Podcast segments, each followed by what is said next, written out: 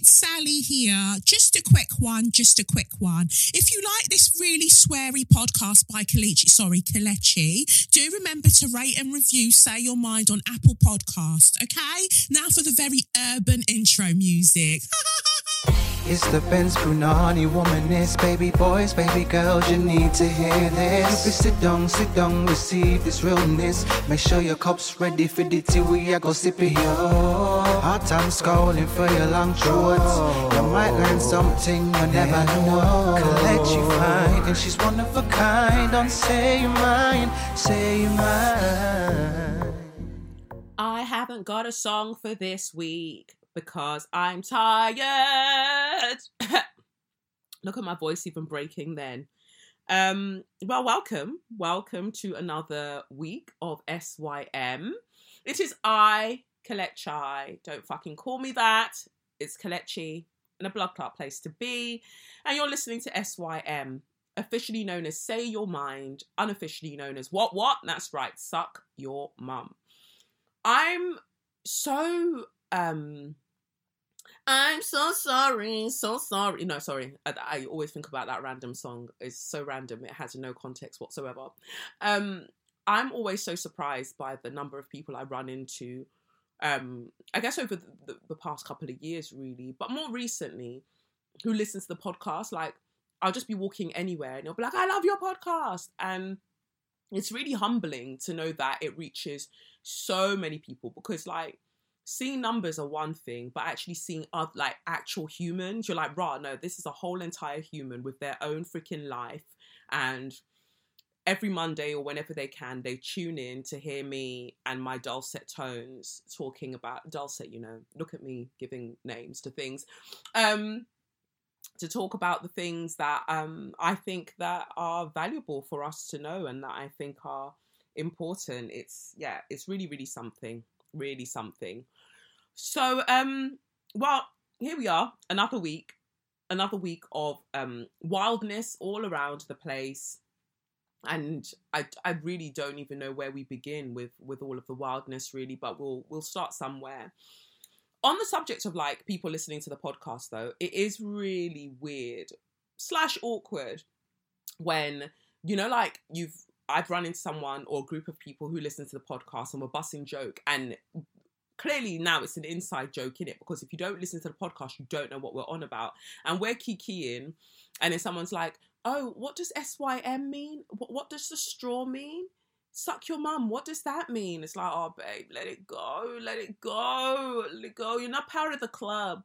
You got to let it go. Oh my God, that's so offensive. Shut up. Go and sit down. Go away. But yeah, so it's always kind of like, ugh, cringy, because it's just like, you don't know the levels. Stop it. And it's usually those people who, like I said before, who follow me on, like, one platform, usually Instagram. They're like, oh, what do you think of this? And did you see this in the news? What did you think of this? And it's just like, go and listen to the fucking podcast and stop asking me questions that I've already answered. But I say it in, like, a nice way, like, oh, I've already addressed this on the podcast, so, you know, I'm not going into it with you. I had an awkward experience, though. Look at me filling you in on my week, but I had an awkward experience where I went to go and do something, and there was this white guy there, and, like, older white guy, had braids, very interesting look, and so I'm talking as a black person to other black people about black things. And I think at one point we're talking about, you know, the transatlantic slave trade and colonization. You know me, like, I will get that conversation in anywhere, right? So I'm talking to them about it. He jumps in and he's like, yeah, man, like, the people of this country, the things that the white people, like, he's not white himself, the things that the white people have done in this country, and they've done all around the world, and they pretend like they don't know what they've done all around the world to the people them. Like, you know, like, when they took the people to America, they took the black people, they took the Africans to America, and they took them to America, and they make them work, and they make them do all of the things, and then they now went to go and bring the Chinese. They went and brought the Chinese and started treating them worse than the slaves. Had them build the railroads with servitude, indentured servitude. And I just thought, but see, this is why we will never prosper as a people. We'll prosper in Jesus' name. But this is why we'll never prosper, because why don't white people want to know their place? Especially when it comes to conversations such as those. Like, if you are a white person in a space with black people and you are the main person talking, and you're not talking about whiteness as an experience, you're talking as if you know the history of the things, you're probably being a fucking idiot and you should shut up. I just feel like usually if you're a white person in a space with black people discussing blackness, race, racism, more the proportion of your interaction should be, I would say, like 95% listening, 5% talking, because we already know of your experience and we don't really want to sit here with you centering yourself and doing the most. And it's even worse when a white person gets like a little piece of information, my God, one piece of information that they'll drag all the way out and they will not let you hear the end of it. Like this one, he's probably sat around a few Jamaicans, feels like he knows things and he's running with that. They were treated worse than the slaves. No one was fucking treated worse than the slaves, bitch. Nobody was treated worse than the slaves. So I'm there politely nodding because I'm here in this place in a professional capacity. And then he gets to, they were treated worse than the slaves. I had to lock it off. I just started talking over him and I started talking to the black person I was talking to because I just thought, I'm not doing this. And he kept trying to repeat it, kept trying to like wiggle his way back into the conversation. Go and wiggle yourself out of them braids. Stay out of the conversation. No one was talking to you. Because at first I was entertaining it like, okay, Mr. Man and his braids, he really feels like he knows something, go off. And then when it got to, yeah, and the Chinese, they brought them to do the railroads and, you know, they were treated worse than the slaves. What do you mean they were treated worse than people who had their penis cut off, who were raped continuously and in order to breed further enslaved people who were lynched for over 400 years? What the hell are you talking about? Indentured servitude after they finished, no matter how horrific the conditions were that they were working in. Look at the disparity now socioeconomically and even in just general social conversations that we have. We know that there's anti-Asian hate and it's vile. Generally, Asian people, especially East Asian people, are considered to be the model minority. So they definitely don't have the same stigmas attached to them like black people. So saying that they were treated worse than the slaves is a hyperbolic statement to make. And I just felt like if I now start talking, you're the kind of white person that feels like because you read the first page of, I don't know, Roots, you now feel like you personally are Kunta Kinte and you're going to now tell me about history that I know, in my blood I know. So I just thought, nah, not doing this. But it just really, really got me because I just thought this is how people go and peddle misinformation just because they feel like they spoke to one person who probably has a lot of internalized anti-blackness. They've taken part fiction, part non-fiction, put it together, Bob's your uncle with braids, and they're just talking about it anyhow in public spaces. So I literally had to physically move away. Once that I was done in one station, I had to physically move away because I was like, I don't want to be anywhere near you because I'm going to have to cuss you out and I don't want to have to do that. So let me move.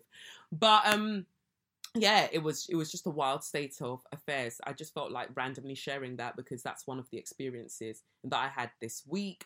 And of course it was going to make it onto the podcast. That's what happens sometimes. Like people will be talking to me and I will just kind of glaze over because in my mind, I'm just like, I'm going to talk about this on a podcast and I'm going to drag the fuck out of you. But there's no point in me telling you that in person. I'll go and do that elsewhere. I just wanted to share that little piece of information with you. Yeah, so, well, let's get on with the tarot then. So the tarot for this week, the question I put to Spirit was, how do people go about like figuring out, they're at a crossroads. I just got the energy when I was shuffling the cards about crossroads and decision making and how to go about making the right decisions, whether it's like career based, whether it's romantic. Yeah, it's just focusing on decisions, basically. So the first card that came out was the Three of Pentacles. And I'm using the Lisa Style Modern Witch Tarot deck as per usual. I know I need to switch up these decks. I've got so many boxes, but I will get to it. So yeah, Three of Pentacles. The energy I get from this, especially when I'm doing readings, is that you've got to invite in the spirit of collaboration. So when you're trying to make a decision, going towards people that you trust, because in the image we see a black woman drawing. She's at a life drawing class. There's a naked woman in front of her and she's drawing. And then there's a white woman standing next to her with grey hair and kind of like talking her through, or maybe just having a conversation with her, or just admiring what's being done. But it looks like she's advising her on what she's drawing. So the energy I get from this is like, when you're trying to make these decisions about where you want your life to go, maybe it's maybe it's something that will help you in order of having a mentor, having people that you can go to that are maybe more experienced in that field, or have literally more experience. Like, they may not necessarily be senior to you, but maybe they've been doing that thing for a little bit longer, so you can go and ask for advice from those kind of people, and choosing the people carefully. I've always said that I haven't really ever gravitated towards a mentor, because I feel like some of the older, and I'm going to maybe go into that later, we'll see, but there's some kind of energy from like older people, especially like older black women sometimes, especially because they've had to grow up in such conservative environments, and like they've really had to watch how they're moving, that when they're seeing the things that I'm doing, all they can meet it with is fear, or like skepticism, or but I would say mainly fear. Like, so there hasn't really been anyone that's been able to advise me on what I'm doing. And where I ended up kind of going was like therapy. And even therapy, every time I'd have a black woman therapist, it would get to a certain point where I'd be like, oh, okay, I'm done now, thanks so much, need to go. Because I would always realise when I'd reached that limit of, that's about as much advice as I want from you, or as much space as I want you to hold for me, I'm off. So it's about knowing what your limitations are, knowing what your boundaries are, that kind of thing. And so this is definitely giving that energy. But ultimately, because I didn't ever feel like really I had a mentor, I've over the years had to rely so much on spirit. So I also get from this, like, you have to let God help you to draw the life of your dreams, because again, we're literally looking at a life drawing class. You have to collaborate with your spirit team in order to make the decisions that you need to make. You'll make wiser decisions if you just listen to what's being said to you intuitively. I gave the example on my Instagram stories on Saturday, was it, where I was like, I'd gone out with a friend the night before. We went to this restaurant in Mayfair called Stork. It's a Nigerian restaurant. I'd say, Nigerian restaurant. And or do they call it Pan-African? They better not call it Pan-African, because you can't make the food of an entire continent. But, so I went to Stork in Mayfair. It was very, very cute. I really enjoyed the food. I probably want to go back. I was thinking maybe I'd book a table, or book tables for my birthday. And I told Sadiq, and Sadiq said, yeah, but you've got to invite more than your two friends. And that was such a shock. That was such a that he was just taking shots for no reason. But you know him. But I feel like the reason he said that is because that kind of reminder that I really don't like to go out of my immediate circle. Like, I've got two main friends. And, I say two main friends. I've got like a very, very small group of friends. And they don't even hang out together, because I like everybody to be separate. And that's that. And I'm willing to bring everybody together once a year, maybe twice, to celebrate things to do with me. Other than that, no. So I feel like because I say that Sadiq is very psychic, not psychic when it comes to guessing the title of songs, but psychic in this, like in all the other senses, like he's really perceptive in that way. So I feel like it was that kind of nudge from spirit through him for me to take a chance on people more. And basically the person that I went to dinner with at Stork messaged me, I think, sent me an email maybe over a year ago. Can we say over a year ago? Or close to a year ago. And they were just like, oh, let me know if you ever need help with this thing. And I read the email and I thought, oh, that's really cute. Cool. Then didn't do anything else about it. Then some higgy haggar was happening this year. And I was just like, I remember that they offered me help with this thing, so let me holler. And through doing that, we gradually just became really cool. And I was just like, I think this person is really all right. And without kind of thinking too much about it, I was like, do you want to come here? And do you want to do this? And do you want to do that? Because they've given me so much help in different ways without wanting anything from me. Because I explicitly, you should know how I roll. I was like, what do you want? What do you want from me? And it was very, they were very clear, like, okay, nothing right now, but in X amount of time, when I've helped you enough for you to be able to do rare, I would like rare. So yeah, it's just a very, very transparent thing. And that came to my mind that slowly, I'm starting to kind of entertain or be more open to interacting with people who I haven't known before. But yeah, I just felt like that was a dig from Sadiq, but I did like the restaurant and I was thinking maybe, yeah, I would go there on my birthday, but that's not for certain yet. Why was I even sharing that story with you? But yeah, just the spirit of collaboration, right? Just the spirit of collaboration, being open to different ways of collaborating, being open to looking at your skill set and then looking at other people who have a particular skill set and combining that to do the things that you need to do. Yeah. So just, I've even lost my train of thought, but it was a very salient point anyway, is why I wanted to bring it up. But you, when you're trying to make these decisions, you have to let spirit collaborate with you. You have to let God collaborate with you. Listen to the intuitive nudges as to where you're being led. Yes. And then I said on my Instagram stories that that's where I was. Look at me finding my way back like Hansel and Gretel without getting burnt in the oven or in eating. How the fuck do you go and eat somebody's gingerbread house? This is the problem with white children, right? Like, how do you that sense of entitlement, same with Goldilocks. Why do you lot not want to mind your business? Like, who is raising you? So like, you're walking past a house and it's made of gingerbread and you don't think, rah, I don't know if I should be eating. What other houses have I seen ever made out of gingerbread? I haven't ever seen a house made out of gingerbread, so maybe I shouldn't be eating this one. But you're so fast and reckless that you started chomping on the woman's house. So now if the woman wants to put you in the oven, can anybody really blame her? Can anybody really blame her when you've been chomping on her yard? Anyway, again, that is not the point. Find your way back, Kelechi. So went to Stork Saturday morning now. So went to Stork on Friday. Saturday morning now, I wake up and I'm like, nah, I don't feel like running. My back hurts. I just want to chill. I don't want to go for a run. And then I changed my mind. I was like, I do want to go for a run. And then Spirit was like, okay, go to the smaller park. And I was just like, yeah, cool, I'll go to the smaller park. So I start getting myself ready, start getting Lev ready. And then I set off, get downstairs, get outside. And then I start running in the direction of the bigger park, remembering that I was feeling like I should have gone to the smaller park, especially since I didn't want to really, really run. I get to the bigger park now and the gates are shut because why? They're having a fun fair there. So I even now turn around and run back, or I just run, the circumference, or is it the parameter? The perimeter, is it? Look at my life. Anyway, I go running around. I'm laughing because I know that a few of you would have tried to tell me what it is out loud in your house, like I'm going to hear you. But so I've run around the place now. So I'm ending up running much longer than I would have intended. And as I'm coming back, I'm like, oh, I want to go and buy some yam and plantain because I'm going to cook that later. So I go and buy that now. And then I realise there's a Millwall match about to start in a few hours because you know them lot. The day that a Millwall matches or any football match is going to happen, them motherfuckers are drinking from 8 a.m.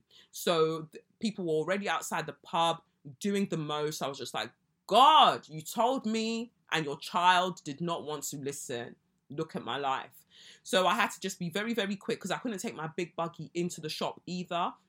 So I'm watching the buggy, watching all of these men with their three lions on their head tops, like drinking their pints, looking over at me. I just don't feel comfortable with that. So I'm having to like stretch one leg and my neck into the shop to be like, I need yam and plantain. This is the yam that I want. This is the plantain. Can you just do it? She wasn't catching on, oblivious. You know, sometimes the customer service in some of these black establishments is really a madness, but that's for another day. So I'm like, all right, cool. I pay for everything quickly. I move the buggy as close to the door as possible, pay for everything, and I just, take off and head back home. But I realised in that moment that I was told by that quiet voice, that still voice all the time, go to the smaller park. But I didn't want to hear a word, and I saw why I should have gone to the smaller park. So I tell you all of that as we're looking at the Three of Pentacles, because Spirit is always willing and ready to collaborate with you. Your Creator is always willing to create more with you in this experience of humanness, right? But Spirit's not going to shout. Your spirit guides aren't going to shout. Sometimes your ancestors might shout at you because they don't play, because they were once human, so they'll cuss you the fuck out. But Spirit It's not going to shout. It's just going to say the thing, keep repeating it quietly. If you choose to hear, cool. If you don't choose to hear, now your own be that. So allowing spirit to collaborate with you when you're trying to make these decisions so you don't feel like you have to go it alone. And when you allow spirit to collaborate with you, King of Wands energy comes out. You can be confident in what you're doing. You can go forth knowing that you've got like 10,000. What did Oprah say? She was like, I stand as one, but I come as 10,000 or something like that. When you go into these spaces, when you've made these decisions, if you go into these relationships or whatever, you're going in with the confidence of 10,000 people, energies, like your lineage with you. If you're a colonizer, I don't want your 10,000 ancestors, please. But you're going into that situation with the confidence that you're supported and you'll be able to make decisions even when you face like jagged obstacles. You'll know that you're fine. You'll know that you're doing the right thing and you can trust yourself because the fist is clenched here on the King of Wands card with the wand up with like leaves on it that are meant to emulate flames. So you'll be able to just stand in your authority. And if anyone tries you, you've got that fist clench because you know you're supported. And then the next card is the Six of Wands in reverse, because gone are the days when you are going to wait for people to celebrate you. You've got to celebrate yourself. You've got to know that you are worthy. And when you, like sometimes when it comes to things, especially decisions that we make in life, we've got to teach people how to treat us. And, you know, I remember my mum saying that people will only buy you for the price that you sell yourself. Now, the thing is, some people are going to try and knock down the price, but if you know the price of who you are, you know, we're talking proverbially here, then you shouldn't go for anything lower than that. If they can't afford it, then you're above their pay grade, baby. You're above their pay grade. It is what it is. You keep it moving. So that's the energy that we get here. Being pure of heart, like trusting yourself that you've got this, that you want to be in places where you're celebrated. So if it's a case of moving job, you definitely want to do that. Like, go to where people are glad that you exist. If it's a relationship thing, again, if it's family members, again, you're coming back to the same thing. You want to be celebrated. You want your divinity to be honored. So you should make the decision that most honors your divinity, that most allows for the space or facilitates a space where you can be your best self. That is where you should be gravitating towards. So I really, really like that Six of Wands energy. It's out in reverse, but it's because that reminder needs to be there. And I said it in my stories, the same stories when I was talking about my Millwall encounter, my close encounter, that, you know, these like fitness magazines will reach out when they want me to promote something that they're doing in their magazine place. They want me to promote it on my page. So my page is big enough for and influential enough for you to need to want promotion off my page, but it's not influential enough for me to maybe be on the front cover or even have a space inside. Like, who else is doing it like I do it? Running with my child up and down, up and down, up and down. And you lot said that you were listening and learning in 2020, Abby. Where is my cover as a black mother who runs with her child up and down the street? Where are my brand partnerships? Where are they? More time, I'm going to turn a lot of you down, but the principle is I should be offered it in the first place. Running magazines, where are you, man? Women's health, where are you, man? But everyone's just watching because why? You're scared of black women and you're scared of outspoken black women. You're scared of black women that know what they want and how they're going to go about getting it. But we all know that should be my vibe. That should be my thing. So give me my sports cover, whatever, fitness magazine, front cover, not playing with you hoes. The next card after that is the Eight of Swords. So we've got the Six of Wands in reverse and then we've got the Eight of Swords, because you've got to stop being in denial about the places that you're in. Sometimes you are a square and then you're trying to squash yourself into the spaces for triangles and you're like, oh, no, it's fine. I'm comfortable here. Meanwhile, your neck is about to snap because you're not comfortable there, but you don't want to make the decision that will take you out of that space because you're scared of the unknown. But you know this space and you know it's not working for you. So, like, what's the unknown? How much worse could it... Well, I mean, we live in this society. But honestly, how much worse could the unknown be?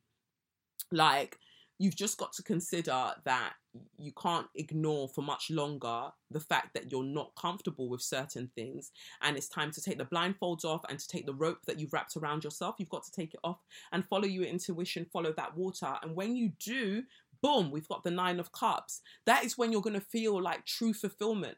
So many people have lived their life. Like, how old are you lot? Like, some of you are sometimes, I don't know how you're listening to this show, but some of you are 16, 25, 28, 35, 48, 52. Heck, some of you are 67. What, 67? Yeah. And you're listening to this show. Now I need you to go back, look at your life, and how much would you say the percentage of your life you've lived it feeling true emotional fulfillment? Shall we say 15%, 20%? Some of you are probably saying 5%. Right, is that any way to live where you've only experienced for 5% of your life something that feels like true fulfillment? Fuck that. You need to feel elated, almost on the verge of ecstasy, euphoria to be alive. And I'm not saying that you're going to stay in that state constantly, but you should at least experience it frequently, the fuck? And this is what's going to allow for that. Changes need to be made. And 2020 should have showed you this whole panoramic, this panda bear, this panna cotta, this panini should have shown you that nothing is as it seems. Any of these structures can come crumbling at any time and they will continue to crumble. Look at how everybody, all of the authority figures from the north, east, south, west, everybody is disgracing themselves. Everybody is offing their pants to show everybody their nyash.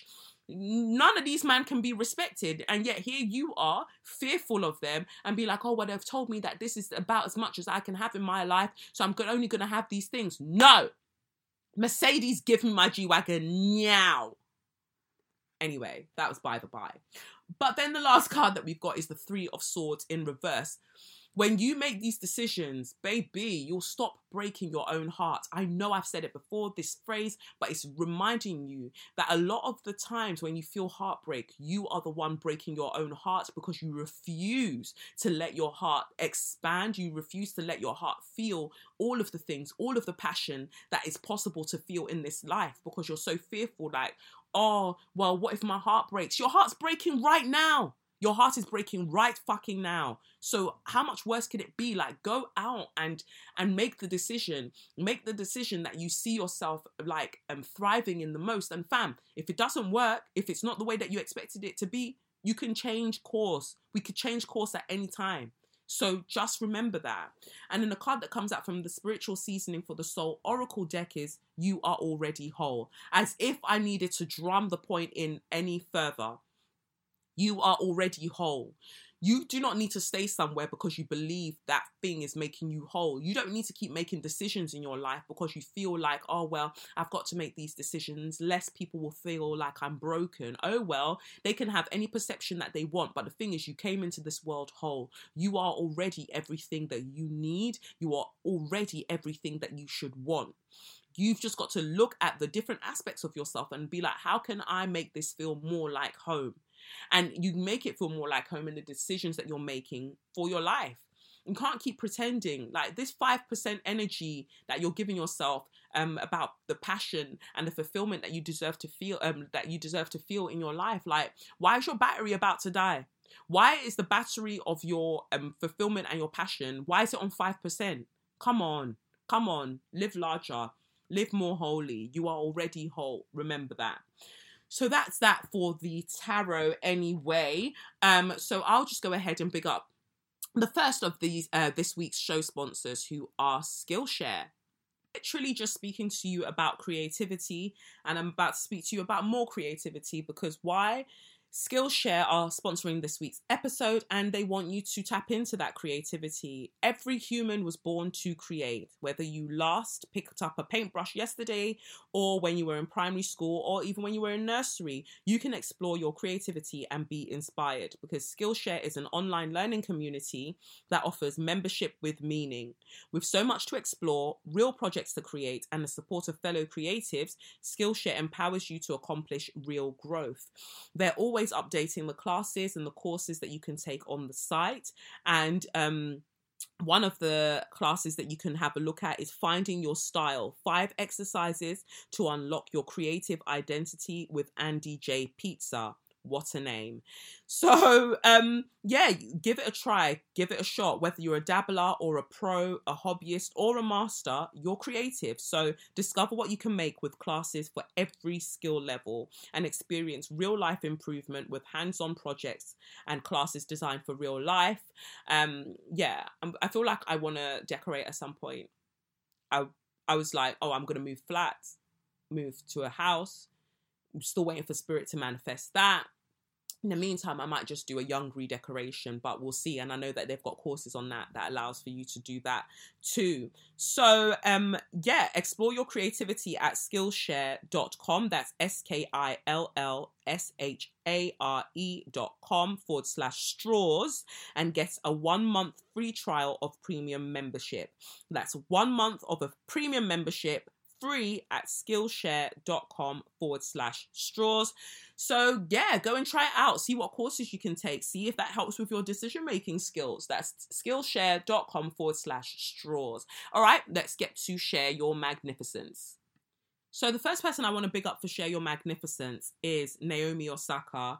Like, just a biracial queen. Just like, I feel like this is how you do it. You know, like, when people talk about, I mean, I'm not biracial, so I don't know.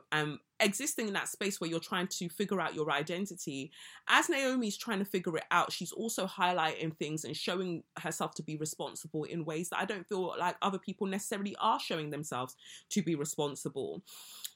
So Naomi Osaka tweeted on Saturday, yeah, literally a minute before midnight on Sunday, that would have made it Sunday.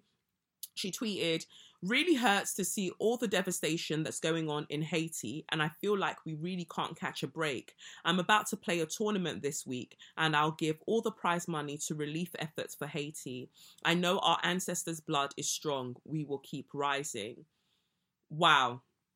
Wow. Wow. Literally, when will your fave? When will your fucking fave ever?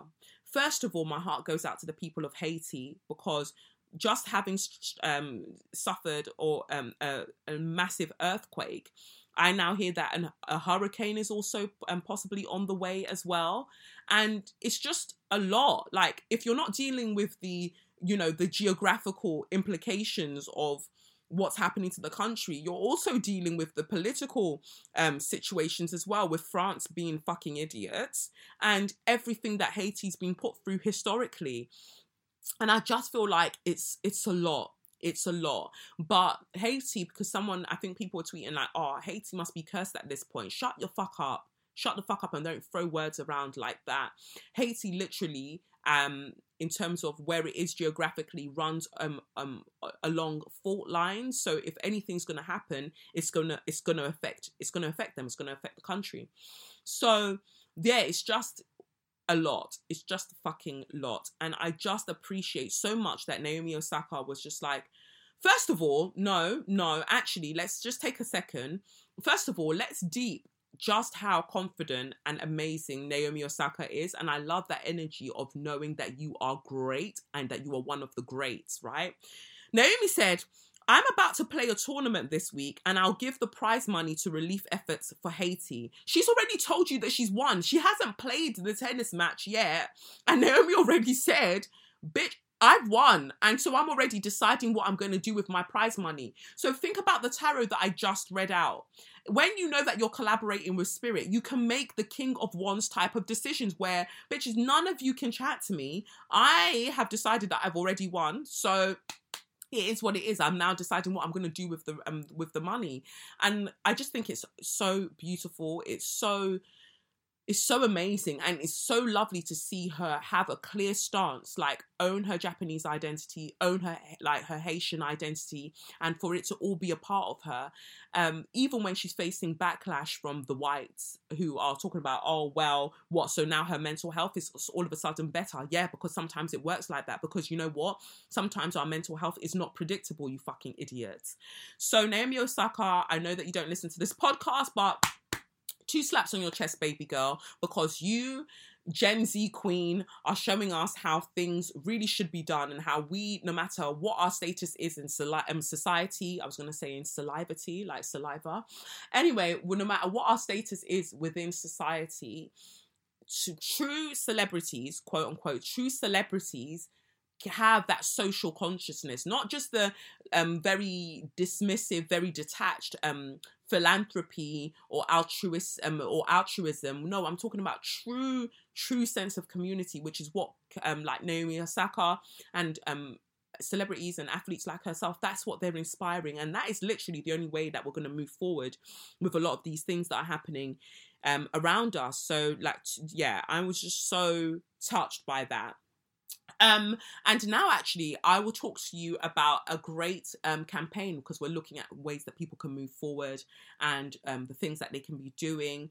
And this is telling you about one of the sponsors of the show as well. I had to just get myself comfortable there because I'm lying in bed. Why am I lying in bed? Before I even talk about the sponsor, why am I lying in bed? Because I had my second vaccination yesterday, and I know some people are like, fam. For me to be able to do some of the jobs that are coming up my way that I've got to like, you know, audition for and all of this and do this and that, I need to be double vaxxed up. And yeah, we can have the whole conversation about how, you know, you're being directed about how to go about using your own body. But, you know, I got to get my things. And yeah, I feel like even without the vaccine, I just feel tired anyway. So I'm recording from bed, and it's honestly the best thing ever. And I like having the versatility of having the mic that I can just connect to my MacBook, as well as having like my big old desk that I can do sound effects and everything from. So it's all wonderful. But anyway, enough about me, enough about the baby girl. Enough about the baby girl. I wanted to talk to you about HR Rewired. Obviously, you hear Sally in HR at the beginning of the episode. Just a quick one. And HR Rewired, the managing director is Shireen Daniels. And, you know, she's been in this game for a minute, and as a black woman looking at the kind of landscape of how HR operates around the world, really, she's been able to be like, rah, you know, people need help. The girls are struggling, especially after 2020 and seeing how everything played out.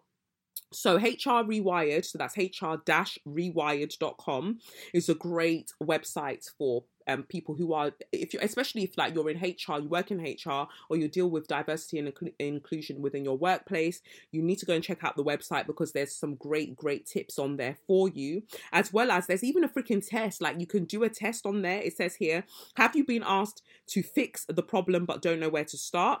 Organizations can no longer afford to operate in ignorance to what is now a global dialogue. Workplace equity and inclusion are under the spotlight more than ever.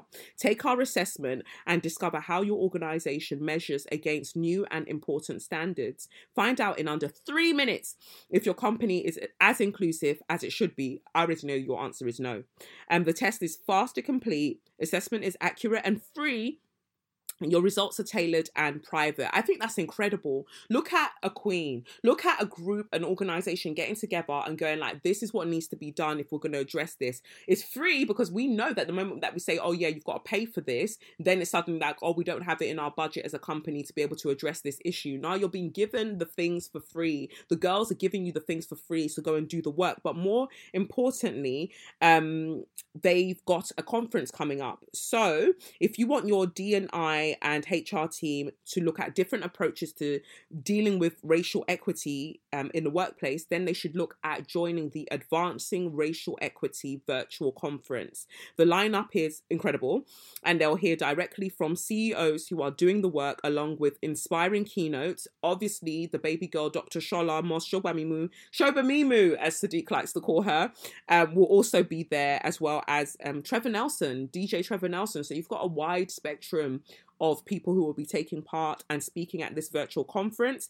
It's on the 23rd of September 2021.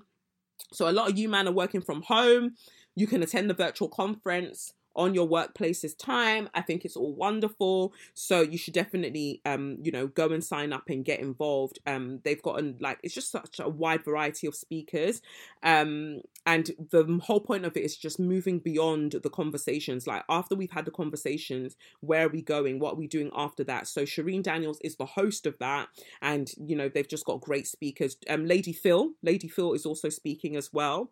So it's exciting times, and definitely something that you should go and check it out. It's their website is advancing-racial-equity.com. Issue.com.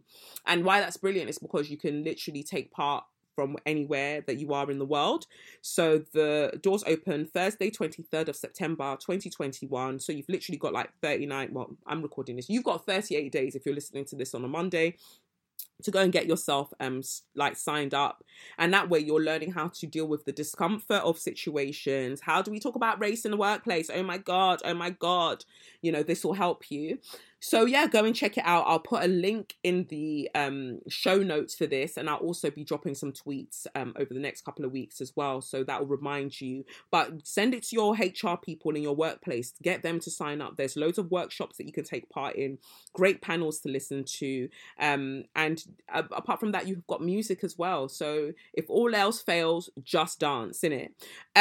But yeah, definitely check it out. It's a thought-provoking space for you to be a part of and to learn from. And you can buy your tickets for that. So the test, the test that will help you work out if your workplace is inclusive, which I've already told you it's not. You can use that to figure out how you go about fixing your issues. But in terms of the conference, you can buy a ticket from the website, which is advancing-racial-equity.com. So go and check it out. And let's get to the next Share Your Magnificence. So the next Share Your Magnificence is so cute because Amanda has messaged me on a couple of my email accounts. I'm glad that we got to the SYM one so I could pick it up. It says here, Dear Kelechi, how are you? I hope you are well. My name is Jermaine Amanda, and I wanted to ask whether you would consider supporting my efforts to raise awareness for sickle cell and mental health. I'm currently training for a charity fight night to raise money for the mental health charity Mind. I wanted to ask whether you would consider sharing my Just Giving page and my journey. I have 6 weeks of fight camp training. I'm learning Muay Thai, and fight night is September 18th with the White Collar Fight Club. I have sickle cell disorder and Kikuchi's disease. Understandably, this will be a challenge for me, but I'm determined. I have circular depression, which coincides with the chronic pain I have daily and the niggling crisis, which feels never-ending. I feel it's important for me to share my journey regarding mental wellness and the correlation between that and sickle cell disorder. The fact that it's a chronic and fluctuating condition means many of us yo-yo and struggle with it. This is a very important message that I wish to share. Would you please consider sharing my efforts? My Instagram handle is @gamma_alpha_delta. And my Facebook page is Jermaine Doyle. That's Jermaine, Germaine, Doyle. My Twitter handle is Doyle Jermaine. If you would be willing to support my efforts for charity, my fundraising link is below. Please just let me know your thoughts. My Just Giving page link is, and Amanda's added the Just Giving page, and I'll put that in the link, and I'll also tweet it as well, because I just think that it's amazing that Jermaine Amanda is doing that she's doing that. And sickle cell is no joke. Like, sickle cell is literally the reason that I give blood. Whenever I can give blood, it's literally the reason I give blood, because I think that if you want to talk about medical racism, let's actually deep it. The reason that there is a lack of research that goes into or lack of funding that goes into researching these things is because it doesn't affect white people, basically. So, or they think it doesn't. So it's just like, oh, well, girl, it is what it is. But when you're dealing with, for instance, I don't know, biracial children, and it's with a black person and another person of another race or ethnicity, you're going to come back and meet the same thing. So there is no way that any of our issues stand in isolation. We're all connected in one way or another. And sickle cell is such an important cause for us to be more aware of, for more funding to go into, because people shouldn't have to be like struggling like this. And of course, something so chronic is going to affect the mental wellness of the person who's having to deal with it. So I'll add the link, because Jermaine Amanda, 2 slaps on your chest for doing this fight night. I pray that everything goes well. I pray that you feel all of the strength and the fortitude and the energy that you need to get through it. And of course, we will support the thing. I'll be supporting, we'll all be supporting, because I think it's a wonderful cause. So yeah, that's that for Share Your Magnificence. I think everything's been lovely and gorgeous. Now let's get into the steaming pile of shit that's also in So You Mad. So of course, you know, like there was no way I wasn't going to talk about it on So You Mad. Wizkid, Tems featuring Justin Bieber. Why? I want answers. What is the reason? Of course, I know the reason is that colonizer mentality. It's that, oh yeah, but you know, oh, everybody else is doing it. I'm sorry. I thought that that remix, so you know how I love the song Essence. You don't need no other body. You don't need no other body.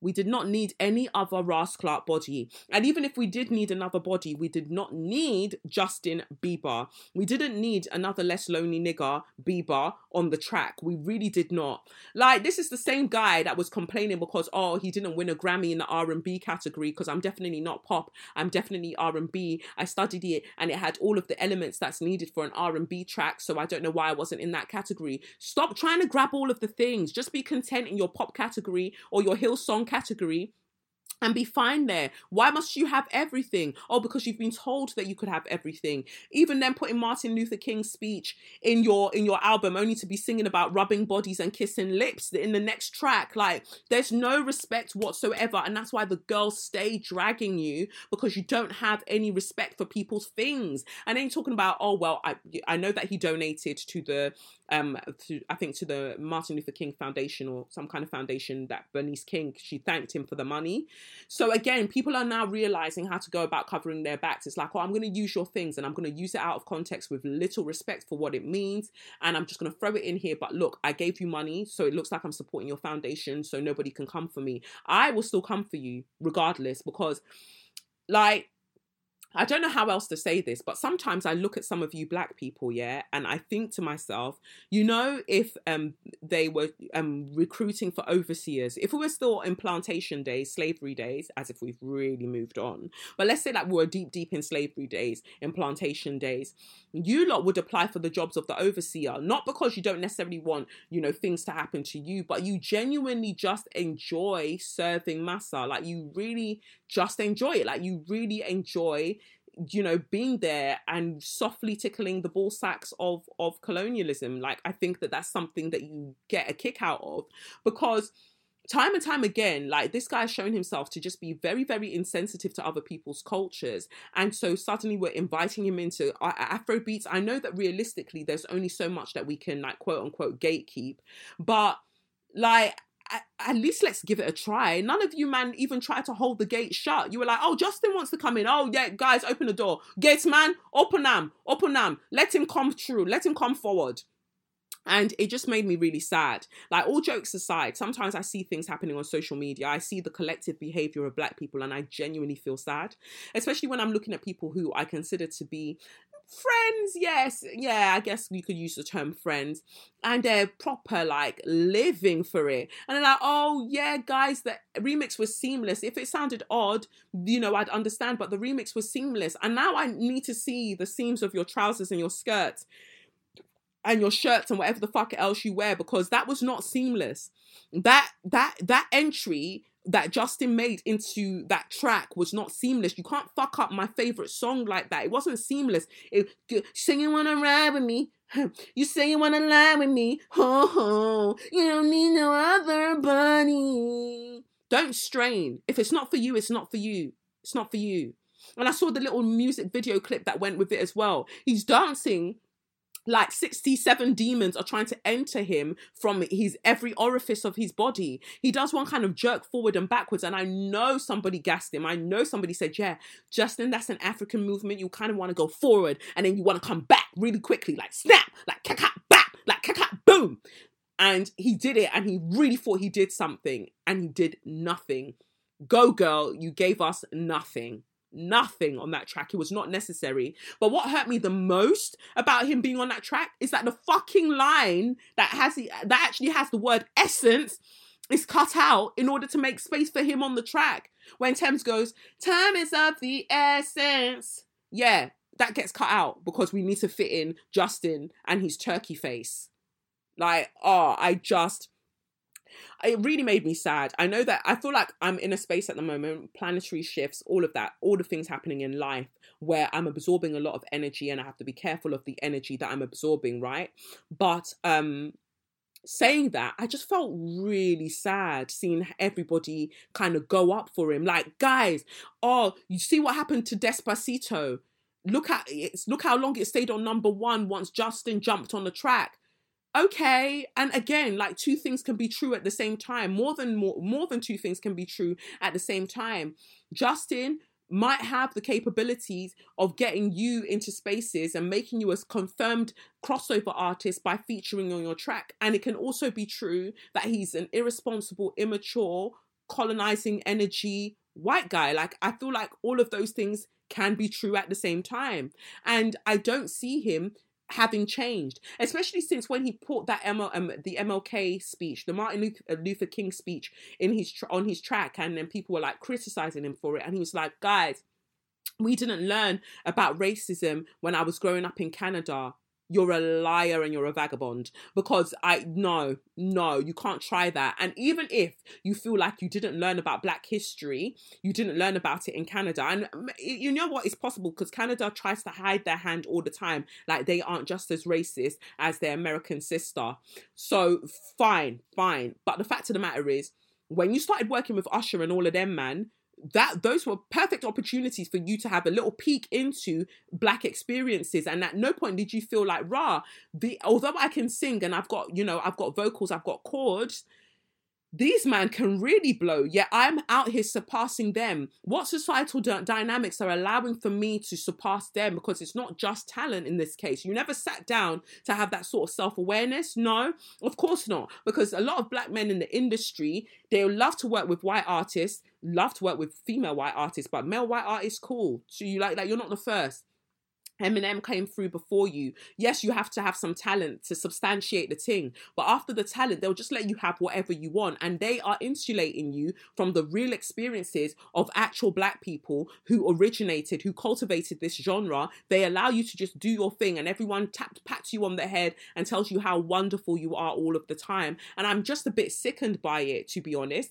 And I know that I've got mutuals with Justin, but you lot are all celebrities together, and I feel like you're not in touch with reality, because the reality of the matter is, like, now that he's had a little peek in, if I see this guy trying to go for a Grammy for Best Afrobeats Artist or whatever, World Music Artist next year, I will personally come and flog him. I will, because it's too much, and I think that the track is crap.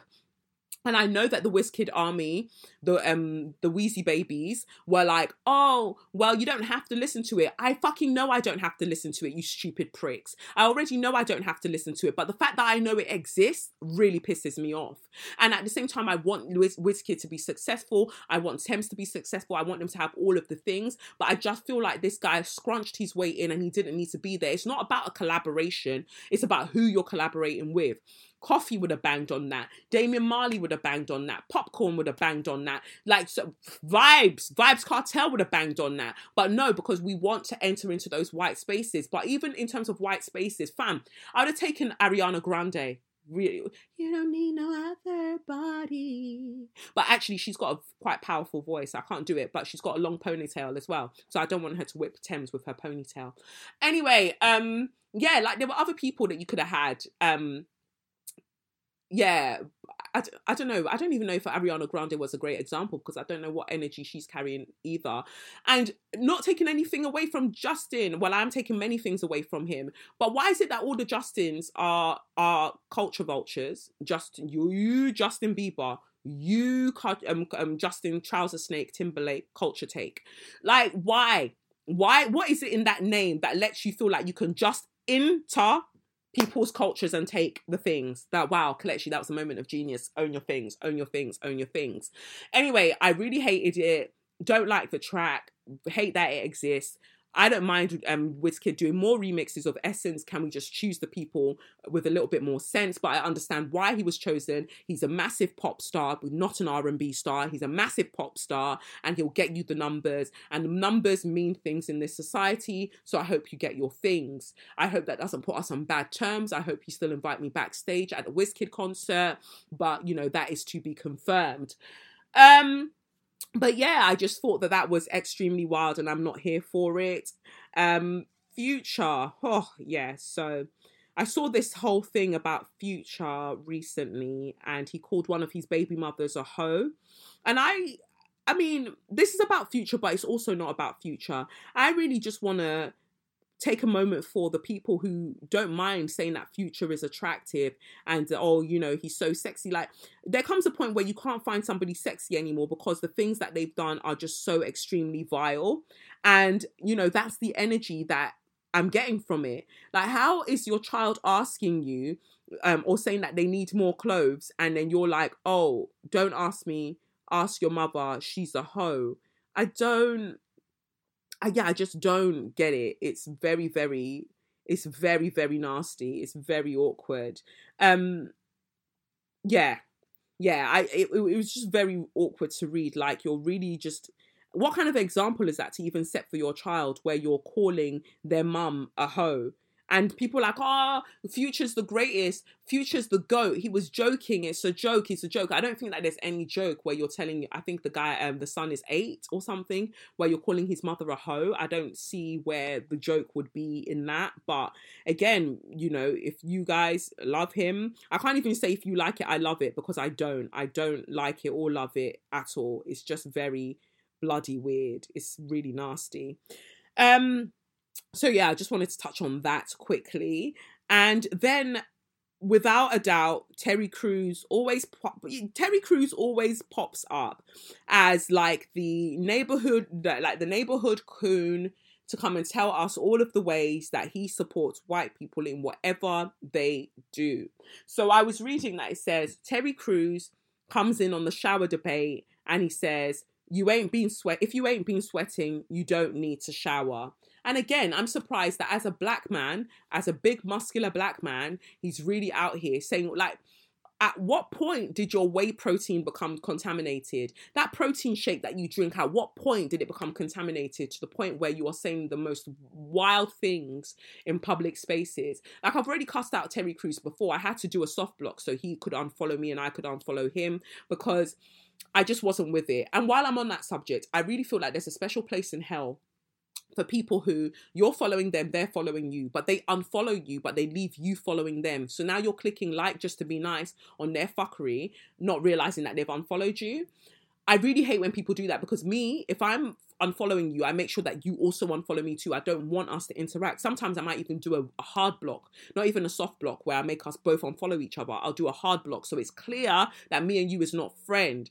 But it's really a weird flex where you're leaving people following you. It's happened a few times. And I'm like, really? Did you think I'd be here if I wasn't being nice? If it wasn't a state of like being courteous? In fact, I'm glad you're gone, but next time make sure that we've both unfollowed each other. And whenever I see that, I usually go for a hard block, because I need to remind you that you're a cunt. Anyway, back to Terry Crews. It says here, Terry Crews is the latest public figure to weigh in on the shower debate and shared that he showers frequently because he spends so much time sweating. He says, I took 3 today. 3 today. See, me and Dwayne Johnson are right. I took 1 in the morning after the workout, and then I took 1 before I got here, and then I took 1 in between acts. The actor is referencing The Rock, who tweeted that he's the opposite of not washing themselves celeb, while sharing that he showers 3 times a day. The 53-year-old says his fitness regime makes regular showers necessary. I love to shower. I love to, because I spend so much time sweating. He continued, first of all, if you ain't been sweating, you don't need to shower, Cruz said, but I spend all day sweating. All the time running and working out, and it ain't nice. My wife is like, babe, babe, babe. I'm Mr. Old Spice. You know what that means? You know what I mean? So I've got to get clean. Okay, but again, that's not how... See how... You're too heavy, Terry Crews, you weigh too much. You're literally, your muscle mass is such that you're way too heavy to be sitting on the fence. You're going to break the fence. Don't sit on the fence. It's not a case of if you ain't been sweating, you don't need to shower. No, every single rascal body, literally physical body, needs to shower at least once a day. Obviously, I'm talking from a place of privilege. Obviously, if you're from, if you're experiencing houselessness, you may not be able to do that more frequently. But we're talking about people who have the access and means to be able to do this and are actively choosing to not do it, right? You can shower if you have access to it at least once a day. And again, we're not talking about people who are having, difficulties with their mental health. And in those situations, people are unable to shower. I understand that, and take care of themselves in the ways that are appropriate. I feel like these things are a given. We're talking to the people who aren't going through these things, don't see themselves as going through these things, and are just celebrating not washing. Everybody needs to shower because it's not a case of just sweating. Pollution, air, everything is around you. Bacteria is around you all the time, literally all the time. What do you mean? It's like one time when one of these celebrities, a black one at that, said, asked her followers, oh, if you do a wee and you wipe yourself with tissue, why do you need to wash your hands? And then they tried to backtrack and they were like, no, I washed my hands. I was just asking just to see. No, that sounds like you don't and you just wanted to see if people are with you. You wash your hands all the time. Just wash your hands all of the time. Makes life so much easier. Don't wash your hands only when you poo. Wash your hands all of the time, okay? Let's just clear that up. But this was such a way of kind of appeasing people like, oh, I need to shower because I train so much. And that's why I shower so much. But people who aren't sweating, they don't need to shower. Stop it, because that's actually a lie. You need to shower as much as you shower. Yes, because you sweat so much. So yes, you need to shower that frequently. But everybody else, at least once a day is all you're being asked for. Morning and night would be great. But if you can't do that at least once a day, because the girls are struggling on the tube. People are struggling on the tube having to deal with your stench, you know? Do it for everybody's peace of mind, right? Thank you. So anyway, I guess that's that for So You Mad. I just really wanted to get that off my chest.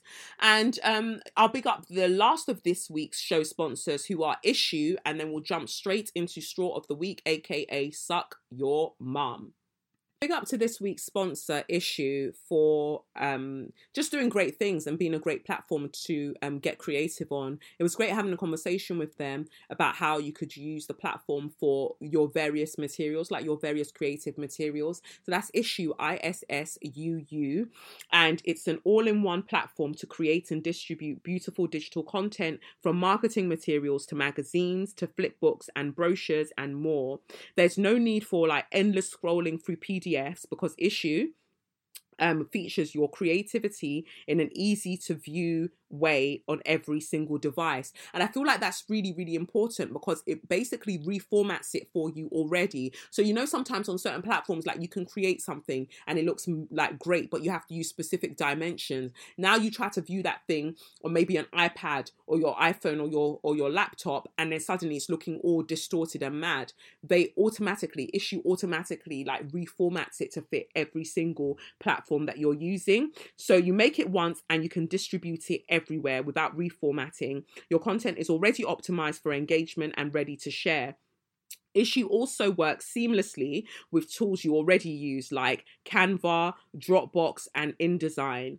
Issue helps creators, marketers, designers, and anyone really who wants to make content that stands out. And you can start using Issue for free. They also offer premium features that give a more customized feel to the experience. So get started with Issue today for free, or if you sign up for a premium account, you'll get 50% off. Go to issue.com/sayyourmind, and your code to get that 50% off is STRAWS. So that's ST Raws, as you should already know. And like I said, Issue is issuu.com/sayyourmind and use your promo code STRAWS at checkout for your free account or for your 50% off your premium account. That's issue.com/sayyourmind with your promo code STRAWS, and really try it out. Really try it out, because I was playing about on it and it's actually sick. Like the way that it just allows you to be really intentional about how you're formatting things, how you're putting things in, and how you're designing your stuff. So whether you do like real estate stuff or you're a graphic designer, or you just like to make your things look cute for the gram, it's perfect. It's perfect for you to be able to use, and so you can send your things forward. Anyway, let's get on to Straw of the Week. So my first straw of the week goes out to John Hopkins Hospital. You know, somebody was like, oh yeah, you know that there's the John Hopkins Hospital in Baltimore and there's the John Hopkins Hospital here and rare. The fact is, whatever John Hopkins Hospital, wherever you are, you've moved like pussy clarks towards black women for decades. In fact, I would even say centuries, really. And it's absolutely disgusting. But the reason I'm talking about this specifically now is because of the case of Saisha Mercado and her son, Amun Ra. And they've recently taken her other child as well. It's just absolutely wild. But before I go into that, I also wanted to give numerous straws to the people that have started this new thing where they know what my boundaries are. So they set up fake profiles, 0 followers, just created today or just created recently, to send me links to things, because then they know that I'll block that account and then I don't know it's them that sent it.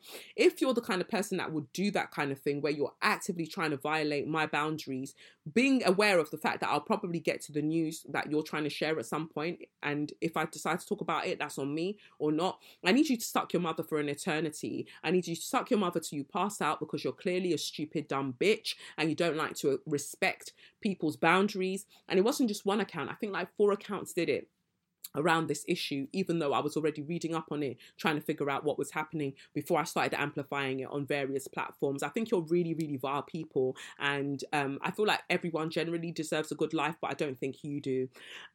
So anyway, back to the case at hand. It says here, one-time American Idol finalist Saisha Mercado is now fighting for the return of 2 children removed by Manatee County authorities. On Wednesday morning, Manatee County Sheriff's deputies surrounded a car carrying Mercado, her 10-day-old baby girl, and her partner Tyrone Dina. Authorities then took custody of the baby to bring her to the hospital. Dina broadcasted the nearly hour-long encounter near Whitfield Drive and Lockwood Ridge Road on Instagram Live. The video shows several sheriff vehicles nearby with flashing lights and 2 deputies providing the couple with a court order to turn over the baby for a checkup at the hospital. Mercado and Dina told the deputies the baby had been seen by doctors the day before. They also said they were on their way with the baby to the sheriff's office at 8 a.m. Wednesday and were told no one was available. After a court hearing Thursday morning, the baby was still in protective custody. According to Denisha Prendergast, a founder of the organisation We Have a Right to Be Right, which works to support a variety of social justice issues. For more than 3 months, the couple has been working for the return of their 15-month-old son, Amun Ra, who was placed into foster care after what the couple thought was a routine trip to the hospital. The couple was concerned about malnutrition after Mercado's breast milk supply started to run dry and the boy would not accept other fluids. They took him to John Hopkins All Children's Hospital in St. Petersburg on February 26th.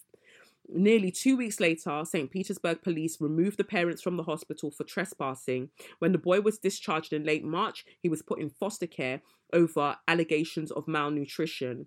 According to the Manatee County Sheriff's Office, medical staff reported that Mercado and Dina turned down a B12 intramuscular shot as recommended by the hospital, a claim that Mercado and Dina vehemently deny. Mercado said at the time she was never notified that her son had been discharged, and child welfare officials did not talk to any family members for response for possible placement.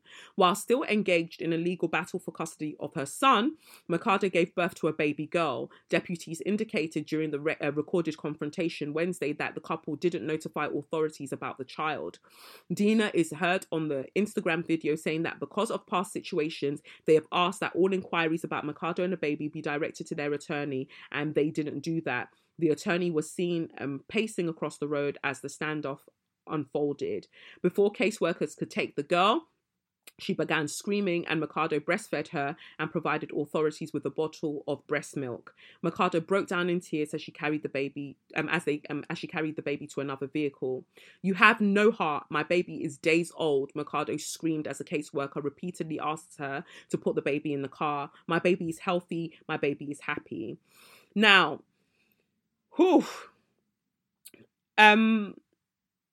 it's just a lot, because you would be led to believe that Mercado, although we can't judge people on their achievements and their accolades, you'd be led to believe from the way that they're doing this that Mercado is one waste girl, doesn't look after her children, nothing. You can see that she's vegan, and her partner like to live that, you know, living off the earth vibe, right?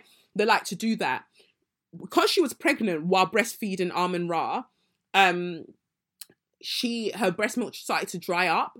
So he wasn't getting the regular breast milk. So as any decent mother would do, she's like, "Rah, let me take this child to the hospital to go and get him more fluids. How is it that I'm bringing my child to the hospital and then you're now citing negligence, parental negligence, and taking the child from me?" But legal kidnapping has been America's absolute vibe for centuries when it comes to black mothers. You lot stole the children from black women. You stole their children and sold them into slavery. You did that for centuries. And then you started incarcerating them when you couldn't get your way, shooting them down in the streets when you couldn't get your way. And now it's like, yeah, we're going to take them from birth because they're not getting enough nutrition. But I already fucking told you why my child is not getting enough nutrition, because he wants breast milk. The breast milk's dried up, but he's refusing other fluids. So what do we do now?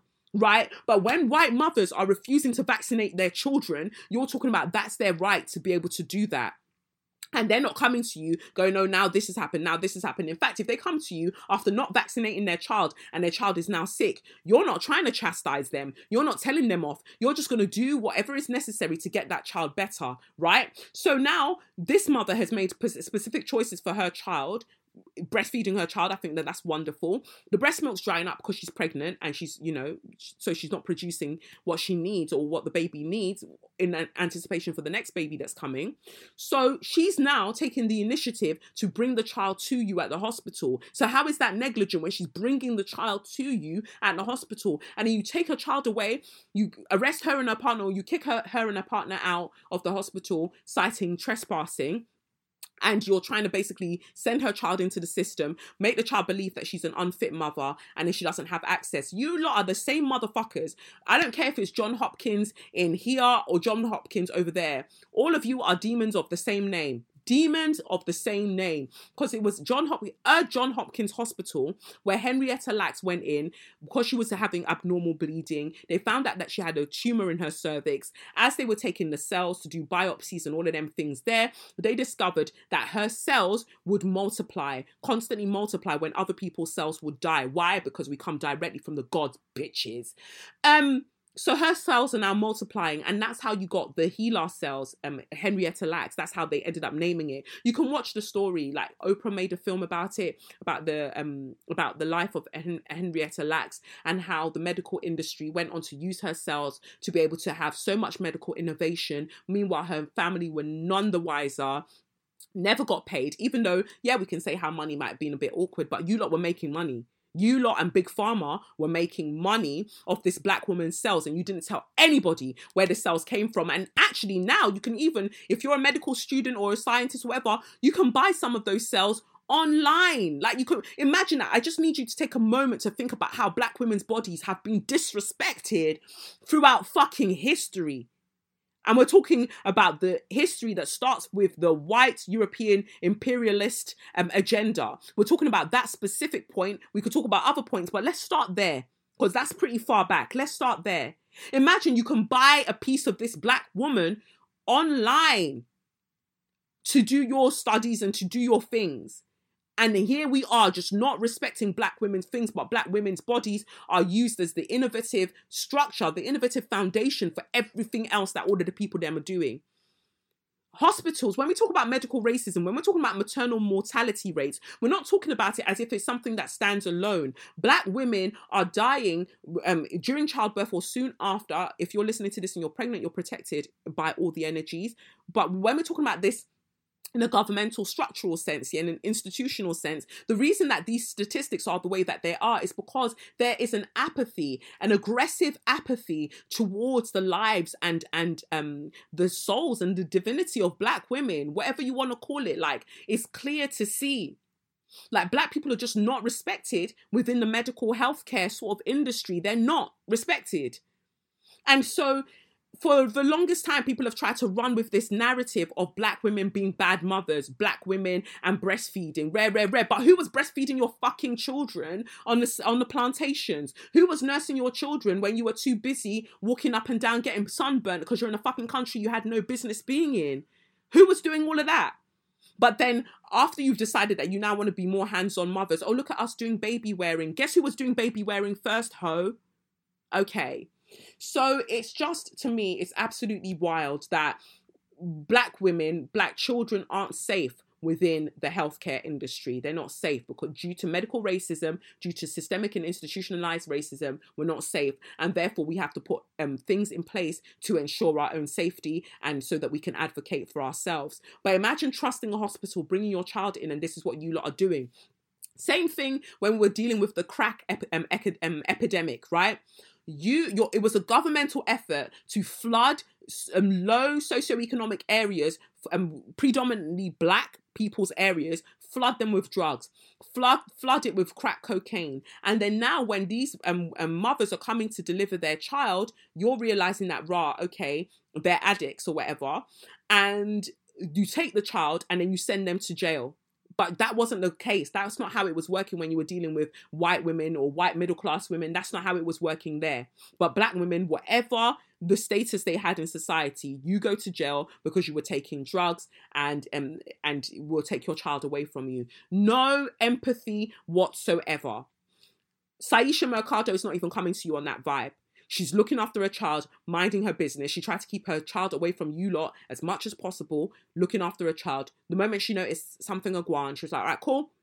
Let's go to the hospital. You get to the hospital now, you take her child from her. And because of the nature of that, you've already started that. You're now like, okay, we've got a court order to come and take your other child as well. Now, if she was somebody that wasn't previously known because of her talents and she'd been on American Idol or whatever, you lot would have been able to do that. And you've been doing it. You've been doing it to various black mothers. You've been doing it for ages and getting away with it. You did it with her.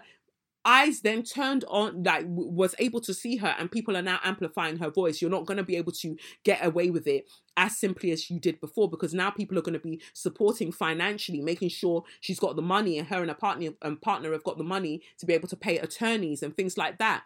It reminds me of that movie that I watched, I Care a Lot. Somebody else online made the same observation. The way that the courts can be used to target and prey upon vulnerable people, and you can't really contest it because it's like, oh, here's a court order. But the person that went to go and get that court order had a malevolent intentions, and they're granted this court order and they can do what they like. No spoiler, but I love how that movie ended. It pleased me greatly how that movie ended, because when you do clownery, the clown surely comes back to get your clout. So I'm glad. But I hope that this situation is sorted. But for the judicial system in America, you can all go suck your mothers, you absolute demons. And the same for the healthcare workers that were dealing with this situation with Saisha. Everybody that was involved institutionally with taking this child or these children away from Saisha and her partner, you all deserve to rot in hell. You're all nasty, nasty, heartless people, because after you've been shown evidence that goes against what you initially believed, you always have the choice to change your mind. You lot are being wrong and strong, and for that reason, you should suck your mother's dry till you dehydrate and you pass out. That's all I want. As of Friday morning, it says here, the family has raised more than £208,000, topping their £200,000. Sorry, I said £200,000. $208,000, topping their $200,000 goal on a GoFundMe page to cover legal bills. The total increased significantly after Wednesday's events. I hope that they get more money to be able to see them through this and that they can have a life away from everything else. But I know that then what will happen is the IRS will be like, oh, you got given some money. Do you want to tell us about the tax on that? Because wherever you look, people are trying to give you drama, trying to give you stress. And I fucking hate that.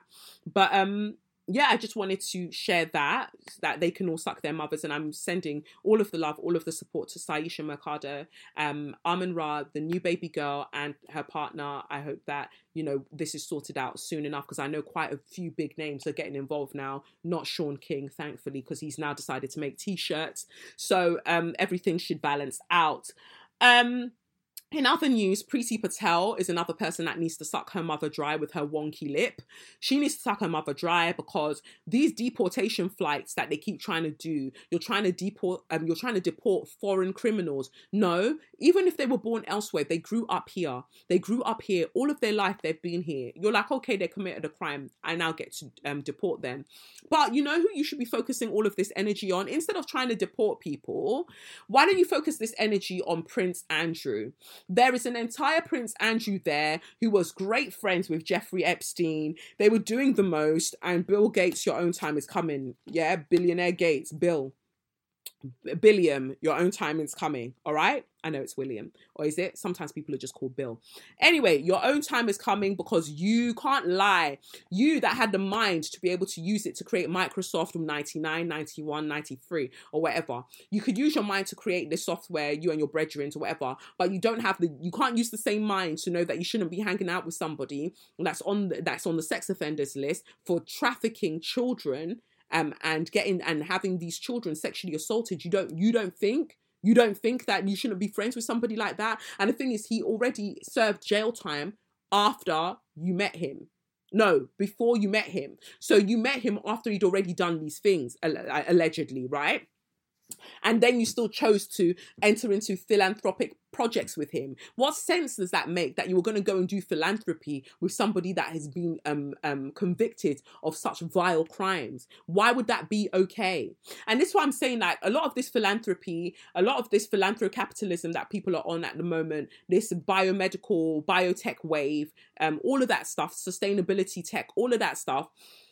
But more importantly, the philanthropy, the setting up schools in Africa, all of that stuff are usually, for me, and orphanages are fronts for sex trafficking children, and they're disappearing because nobody knows where they've gone. Anybody that's involved in that, you will rot in the hottest pit of hell, I promise you. Don't care if you're a celebrity now. Don't even care if you're a celebrity that, because I don't know too much about what you're doing, I admire you. But let me find out. And me and my ancestors are rolling up on you at 2:48 a.m. at night, and you're going to get spiritually flogged. How about that? But yeah, I just think it's disgusting. Priti has got all of this energy. Meanwhile, the person that she needs to be focusing on is the whole Prince Andrew, since we have this separation of powers, don't we? Oh, but do we? Because the Queen's always asking to know what these laws are before they get passed, in case they're going to impact the kind of people finding out about just how rich she is. And it's funny, because you lot couldn't provide security for Prince Harry and Meghan when you were having your rift with them and he got cut off. But suddenly the Queen is going to underwrite the legal fees that Prince Andrew's going to incur. Doesn't he have money of his own? And so you've got money to do that, but you didn't have money for your grandson. When your is it grandson? Yes, it's grandson, because you know they'd be so old in that family. Anyway, but when Meghan was getting flogged by the press, you gave her a warm blanket on her lap and tapped her lap while you were leaving them to deal with her outside. So what I need to know is, has the Queen got power or has she not? Because sometimes you'll tell a story and you want to give us cute granny. Then you're giving us, oh, well, she's got money, her money's long, she'll be able to do this, and she's got all the autonomy. I need to know what exactly the story is, because you can't keep lying anymore. And this is more of a reason why the monarchy needs to go, because if a guy's saying that if I did do anything, it was done during a time where I had diplomatic immunity, I'm part of the royal family. In that case, nobody should have diplomatic immunity. And I don't even think diplomatic immunity should save you from doing such vile things. No, if you've committed a crime, baby, which you have, then jail is calling you, okay? That is what you need to go and wear. The only robe you need to go and wear is your prison garment, baby. Right.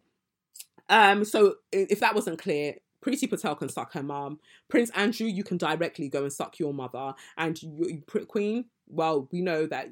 Let me not even, because if I speak, they'll come and arrest me. So that's that for that part. But the final straw of the week, if I can get through this in under 8 minutes, I'll be glad. My last straw of the week goes out to Eamon Holmes. Eamon Holmes is I think he's of Irish descent, is he? He's a presenter on ITV, one of the daytime shows. And the last week he had Dr. Zoe Williams, as they usually do, because she's like a TV doctor type person. They had her on the show, and as they were talking, he referred to her hair, and he said, you know, your hair reminds me of an alpaca. And she tried to laugh it off. And he says, you know, I just wanted to pet it. Yeah, okay, so it says here, Eamon Holmes is an Irish broadcaster, and he's, he does all of these things. He's on ITV at the moment, doing what he does there. And people are like, oh yeah, you know, they want him to be sacked and rare. I don't even have the energy for all of that. I'm just asking people to be consistent. This guy, this is not the first time that he's done this. He's the same one that called Meghan Markle uppity. Uppity is so racially charged, and people be like, oh, but he couldn't surely have known that would be the implication of what he was saying. No, he does know. He does know. So stop making excuses for people. He's very aware of what he fucking said. So stop making excuses for him. I just feel like it's extremely wild that he feels like, oh yeah, I said that, and what? Like, yeah, you know, it is what it is. I'm going to play the clip. Hold on. Let me just get it up. Hold on. Let me just get it up. Your hair reminds me of an alpaca. Let me take it back. Hold on. It's all very much in the news. Your hair reminds me of an alpaca today. So it does. You just want to pet it, don't you? It's very, very alpaca-ish. Don't touch my hair. Don't touch my hair. So see you later. It's all very much. So, your hair is very alpaca-ish. Your hair is very alpaca-ish. I just want to pet it. Every racist microaggression in that moment. And now people wonder why I created Sally in HR. You're wondering why Shireen Daniels is having the conference when you're meant to be looking at racial equity in the workplace and all of these things. It's because people do things like this. People do things like this. Like, how embarrassing is that for somebody on national television, on live TV? They've come to discuss whatever medical things that you've asked them to talk about that day, because I think she's a GP or something. She's come to discuss that day, and then you're talking about her hair. Now, it's important to note that Dr. Zoe Williams is a biracial, she's light-skinned, she's a light-skinned biracial woman, and yeah, she didn't used to wear her hair out, and then she started wearing her hair out, I guess around when 2020, everyone was discovering themselves or whatever. All cool. But she's come to talk about one thing, and then you're sidelining the thing and talking about, oh, your hair reminds me of an alpaca. I just want to pet it. Before that, another biracial woman you called uppity, said you don't like her attitude, or because she wants privacy for herself and her family. To me, I'm doing 2 and 2, and I'm definitely getting the right answer. I don't know what the answer is that the rest of you lot are getting. So it's really extremely wild. He then came back and gave a non-apology, because obviously he did the same thing when it was the uppity comment as well. He didn't feel like he'd done anything wrong. And he said, oh yeah, well, you know, sorry if you all what did he say? Hey, everyone out there. If my attempt at being humorous with my friend, Dr. Zoe Williams, was misjudged, I am mortified and humbly apologize to anyone who was offended. If it's not an apology, because you're making it out like, well, if it bothered you, you know, if it's something that got to you, sorry, I guess. You're not committed to that. And then to say, my friend, Dr. Zoe Williams, is for you to say, well, she's my black friend, black in this situation, but she's my black friend. So, you know, what's the issue? She didn't have a problem with it. So why do you? She's my friend. And it's just so sinister. It's so extremely sinister to be able to do that. And white people, I said this before. Didn't I say this last week? Or do we, like, always mortified?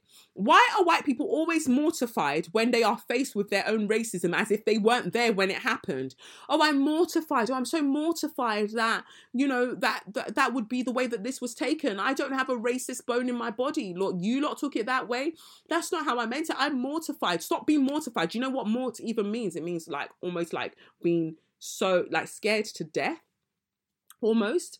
Yeah, mortis to die, right? So anyway, well, you know, the option's always there. Anyway, my whole thing is like, it's just absolutely disgusting that you would say that, oh, I'm mortified, I'm mortified. Anyone who keeps wanting to use I'm mortified, I'll remind you that the option is always there. Right? Because you can't keep saying things like this and thinking like, oh, it's okay. And I must have misjudged. How did you misjudge the situation? You forgot you were live. You forgot you were on air. You forgot that you were talking to another human being. If she were a white woman, would you have said, oh, your hair looks like an alpaca today? Because again, we come back to that whole conversation of how having any sort of black heritage as a woman means invites people to think that you're less than woman, so they can talk to you any which way they like. And you need, this is your firm reminder in 2021 that you cannot. And if you try it, if you get bust in your throat, if you get punched in your eye, it is what it is. And so I humbly apologize to anyone who was offended. No, apologize to black people. It's not about anyone who was offended, because you lot love doing that as well. You go, anyone who was offended, so then white people can jump up and go, either white people or the coons can jump up and go, I wasn't offended. I didn't see any harm. I forgive you. How are you forgiving something that wasn't done to you? How are you forgiving a transgression that was not committed at you? How? How are you forgiving a violence that wasn't inflicted upon you? Stop forgiving things that you have nothing to do with. Nobody fucking asked you for your forgiveness. You know what they did ask you for? Seasoning. You know what they did ask you for? To shower. You know what they did ask you for? To wash your fucking legs. Go and do the things that have actually been asked of you, and stop involving yourself in things that nobody asked you about. How about that? But for me, after that non-apology, I've got to say it, and I said I would save it for the podcast, because obviously I've got to be sensitive to the things that people are going through. And, you know, Zoe has just had a new, her baby, and baby's fresh, you know, fresh out the nan, all of that stuff. So emotions are everywhere, and she needs all of the peace and tranquility during this time. But I feel like it would be disingenuous of me to not address the statement that she put out after all of this has happened. And also in that vein, the conversations that all the other biracial girls, biracial mixed black and white, the conversations that they were having around this, and the people that they were citing when all of this was happening. If you haven't gotten it already, I'm going to make it very, very clear to you that there are certain people that I do not fuck with in the publishing industry. Let us be clear about that, right? Because certain people that I know, dark-skinned black women that I know, have been the access point for them to garner all the information that they go about spewing, spouting in their books, talking about online, and convoluting what the issues truly are. Oh, the issue's about hair. It's not about skin colour, because people aren't treated differently in the schools because of their dark skin colour. You're a fucking liar. You're a fucking liar, and you're violent. Oh, the issue that we should be focusing on isn't colourism, it's hair texture. Nah, all of you lot are only concerned about hair texture because you got given the 4C hair texture with your mixed raceness, with your biraciality. You got given the 4C hair texture, so you have to care. But I doubt that you would care if your curl pattern was looser, right? So now, in the same vein of censoring white, the way white people center themselves in conversations and act like racism's not a thing, or you're being offensive when you bring it up, it's the way that, same way that some of you move when you're biracial, especially women, when you're biracial, black and white in this case, and a conversation is happening around colorism, and you want to move it away as soon as possible because you want to focus on the fact that, oh, well, I've experienced racism too, so they don't care what color we are. If you're a biracial person who goes around saying they don't care what color we are, we're all black to them, you're a liar. You're a liar, and you're a thief, because you know definitely who's considered palatable and who is not. The very fact that Dr. Zoe is there speaks to that. All the talking heads that we see on TV, what colour are they? We've got Dr. Scholar. Yeah, we've got people here, there, look at everybody in terms of proportion. Why is it that then it's usually the lighter skinned people, usually biracial, that are the ones that are talking on these platforms, because they're seen as the more palatable voice? It wasn't out of merit. I'm really sorry to break it to you. It's not out of merit. Yes, you're intelligent, but so are all the other monoracial or darker skinned people over there, and they didn't get the opportunity. Sorry to break it to you. And what's worse is that some of you, man, aren't even like, you know what, I can see my privilege here, so I'm going to have some jobs for myself, and I'm also going to send some other jobs around. You're not doing that because you want to protect what you have. Case in point, you lot's favourite auntie that was talking about La Revolution or whatever.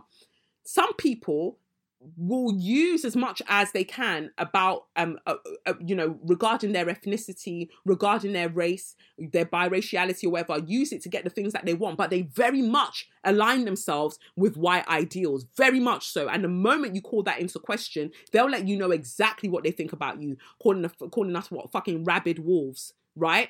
That is loaded. That is a racially loaded term. And I have to keep bringing all of these things back so you connect everything and understand that if you are a biracial person, black and white in this case, in white spaces, you have a duty. You have a duty to make sure that as much as you're speaking about your experience, you also signpost to people that actually there are people who are darker than me who experience a different type of violence that some would say is actually more severe. In fact, we know it to be more severe. But you're not doing that. You lot get in the spotlight and you start acting up. And I don't like it. And I'm not saying that that's necessarily all that happened in this particular situation, but I felt like it was best to address it. Whether we see your faces or not, some of you have made links in, networking behind the scenes where your biraciality serves you, right? So you're getting book deals, you're getting things, you're getting that. Again, rarely do I see it where you're like, actually, we acknowledge that we got these things because of the space that we straddle in this, in this society. So because of that, we also understand that we have to bring voices in, voices from here, there, everywhere. A lot of you aren't doing that. You're disingenuous, and I think that you're liars, and I think that you're thieves. You're releasing books talking about this joy, that joy, that joy here. Clearly, deliberately missing out the voices that have been championing these same narratives for ages. Documentaries will come along. Again, you're very careful to choose the darker skinned people that you involve in these documentaries because you don't want the light. You don't want the shine to be taken off you. So in this episode, in this 2021, I'm letting you lot know about yourselves because I see it and I don't fucking like it. If nobody else is going to tell you the truth, I will tell you the truth today. I don't like it. And that's why I don't fuck with a lot of you lot. And I leave you to do the things that you're doing because you like to be very selective in the realities that you acknowledge. And I think that that's smelly.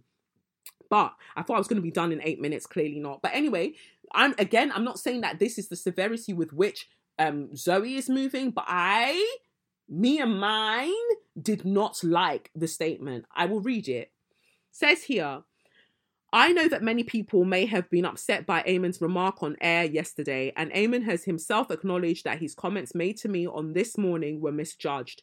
Again, what does this mean? Just that first bit, what does that mean? It wasn't misjudged. What did he misjudge? That, I said it in public. And that's another thing I was going to allude to earlier, or talk on earlier. People say these things publicly. So what the fuck are they saying privately? How are they talking to the black people that they know privately? Do they know black people? And the black people that they know, why haven't you poisoned them yet? Anyway, carrying on. It says here, he has done the right thing by apologizing to me directly, and I have accepted his apology. Cool. Again, he offended you. You could choose to deal with that how you like. Cool.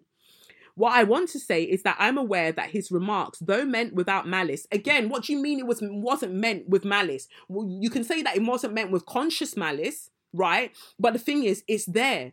The way that people feel like they can talk to people who are non-white in totality is wild. Anyway. What I want to say is that I'm aware that his remarks, though meant without malice, have offended people. And if that comment had been made to me by a stranger, then I too would likely have been offended. It was misjudged, and I think it's fair to say that both Eamon and I wish it hadn't been said. Okay. I have, where does it go on? It goes on to say, I've had lots of comments and questions sent to me about what happened yesterday, and I wanted to take a moment to reflect before responding.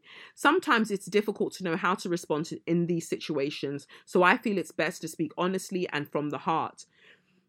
I feel torn, as on the one hand, it pains me to see the abuse that Eamon has been receiving because of this. That's not okay either. And I want to stop you right there. It's perfectly okay.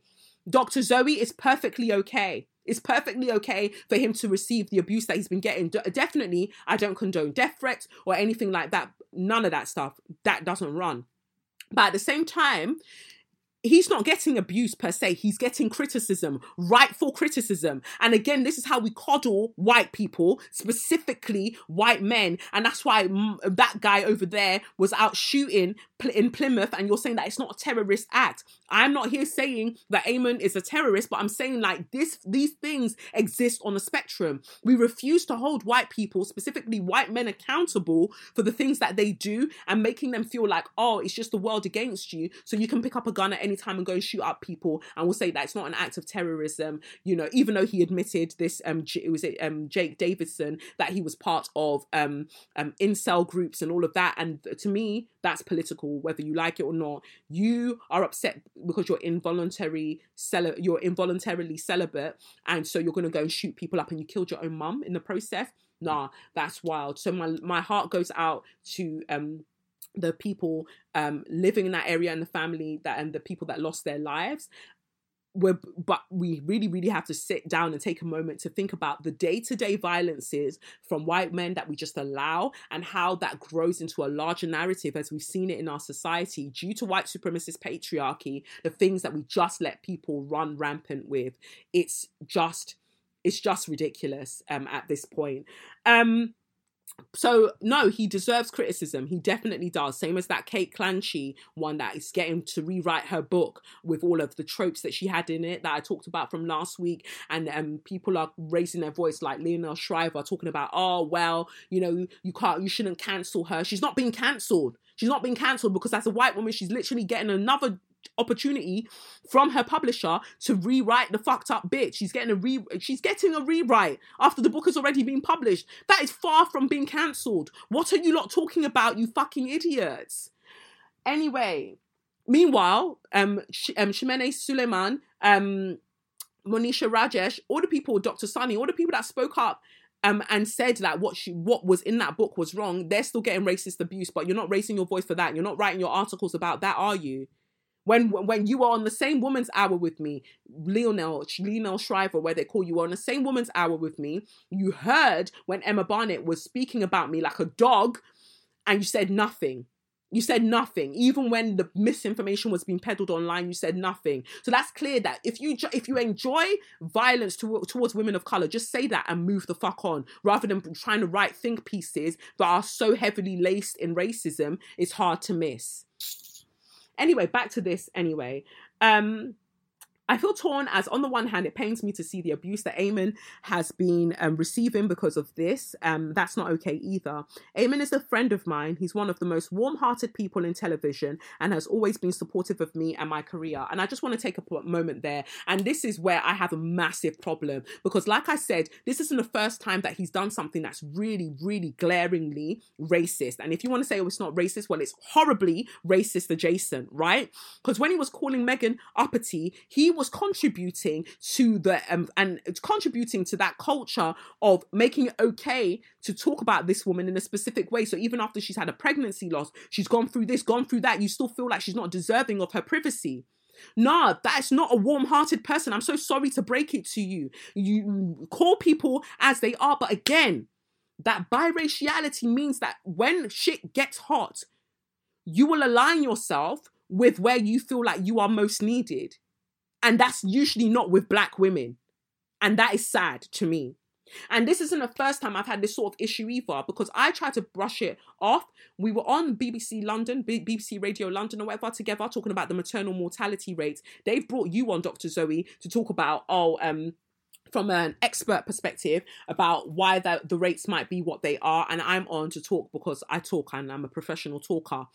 So I'm on. And then I'm hearing you say things about, oh, yeah, you know, well, we don't necessarily, I think it was something along the lines of we shouldn't have to see it as anything sinister and rare, rare, rare. And I was just like, well, how are you saying this? What are you saying? What are you saying? Like, sometimes if you don't know things, please, it's okay to be quiet. It's okay to not take up every TV spot when they're asking you to speak on certain things, because naturally, once they get one person that's non-white and they're like, oh, okay, you've got that black heritage, they'll ask you to come and speak on behalf of everybody. But if you don't know the history of what you're talking about, don't talk about it, because you're literally putting darker women in danger. You're putting darker skinned black women in danger when you do that kind of stuff. Don't do it. I'm glad that in 2020, all of you started to discover yourselves and you wanted to wear your hair like this and wear your hair like that. But sometimes, you know, do that. And also in the same vein, I also want to say big up This Is Planted, big up Afrocentrics, because they make amazing things for giving you moisture in your hair and getting it bouncy and glowy. So, I really enjoy what they've done for me and I recommend it for everybody. But apart from that, because I saw people making comments and I just wanted to, you know, say that there are loads of things that we, you know, that we all benefit from. So if we're talking about this being a case of just talking about hair, the politics of hair, well, actually, yes, you can have 4C hair and face the kind of horrible comments that Eamon made. But now imagine having 4C hair and being darker skinned on top of that, basically not being light skinned. Imagine what that feels like. And then the darker you get, the more horrible that abuse is, right? Yeah, I didn't like that. I just have to say. Then she goes on to say, but on the other hand, it has opened the door to a conversation that I feel needs to be had. I've spent most of my life hearing comments about my hair from people who aren't my friend, often combined with an attempt to touch my hair, and it has a very different impact. After a lifetime of laughing it off, I'm only just now learning to set boundaries for myself. I'm really, really happy for you. I think that's a beautiful way to live your life. These comments can be called microaggressions. Yeah, indeed they can. And I'm sure people watching who've had similar experiences reacted to yesterday's comments just as if it had happened to them. Microaggressions are normally subtle comments made towards minority, ethnic or culturally marginalized groups that communicate derogatory, hostile or condescending opinions. The comments can be made with or without malice and with or without malicious intent, but nevertheless are offensive to the person they're directed at. Many people with afro/textured hair go to great lengths, whether consciously or unconsciously, to feel more accepted and or avoid comments, judgment and touching. I straightened my hair for years, trying to fit in before deciding to wear my hair naturally. But now my afro is a part of my identity and I'm proud to show it off. I love that for you. You may be reading this and worrying that you have made inappropriate or hurtful comments. Perhaps you just didn't know. It's okay to get it wrong. We all do. No, we don't. What comes after the mistake is what matters most. If we care enough and are brave enough to do some deep, sometimes painful reflection and vow to make the necessary changes moving forward, then that is enough. Our society is in the process of change, much overdue change for the better. It's a shame we have to experience these extremely difficult and uncomfortable situations, but they are all a part of the journey. Comments about a person's appearance, whether a reflection of race or otherwise, are more subject to criticism than ever before. There is no place for them in public forums. No, there's no place for them at all, because now it's like you're saying that they should happen privately and they shouldn't do that, and they shouldn't happen anywhere. So my ask would be that people who are open to trying to understand where this upset comes from in order to make the necessary changes for future generations and to those who were offended. And my ask is not to take all of your frustrations out on one person who made a genuine mistake. Again, but to use this example in a positive way to highlight and educate so we can progress. No, it's not the duty of the oppressed to now be educating the oppressor. No, the fuck no. Respectfully, fucking hell, no. Respectfully, never. How about that? And I really, really have to point out the way that Zoe, you're talking around the thing. You address the people who, you address Eamon, fine.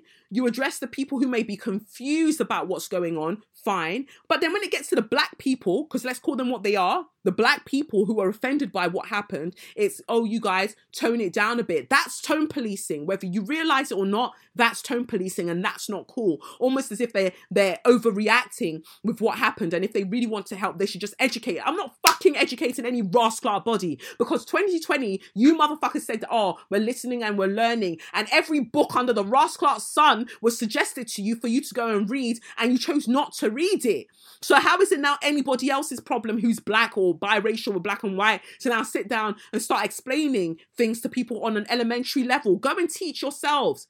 You had all the book recommendations. Go back into your search history, because when it's time to find ebony porn, you know how to find that. But now you need your handheld and your hair stroked when it's time to figure out how to not be such a bigot. No.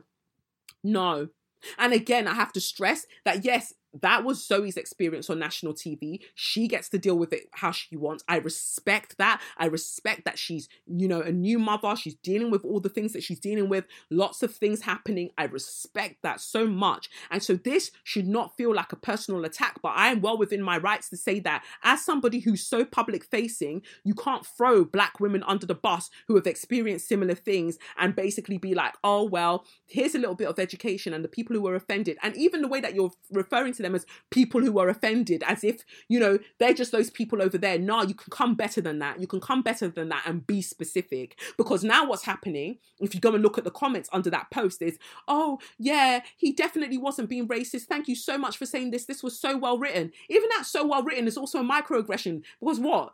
People who are nigger adjacent aren't meant to be able to write. What are you talking about? Oh, this was so well written. This was so well said. Thank you. I knew he wasn't being racist, and people are overreacting. Oh my God. Yeah, I got teased when for having freckles when I was growing up, so I understand what it is to be teased. No, the fuck you don't. Because it wasn't because of being having freckles that you didn't get housing, that you didn't get education, that you're more likely to die during childbirth, like that you don't get certain jobs. Stop trying it. Stop trying to conflate the rascal issue. Sorry, it makes me so angry.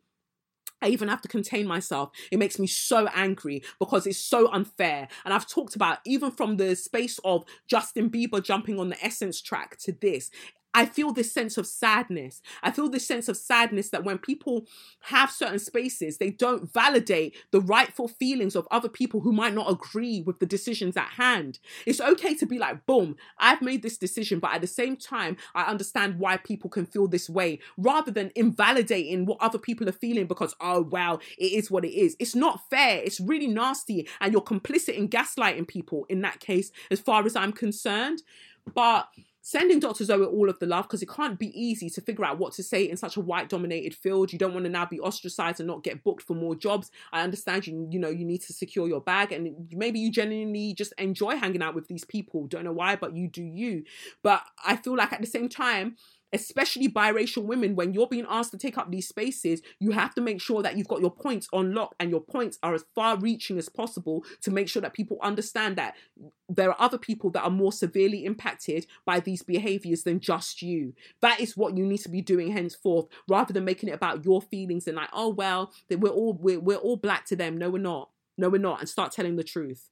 Anyway, that's that. So Eamon can get a straw.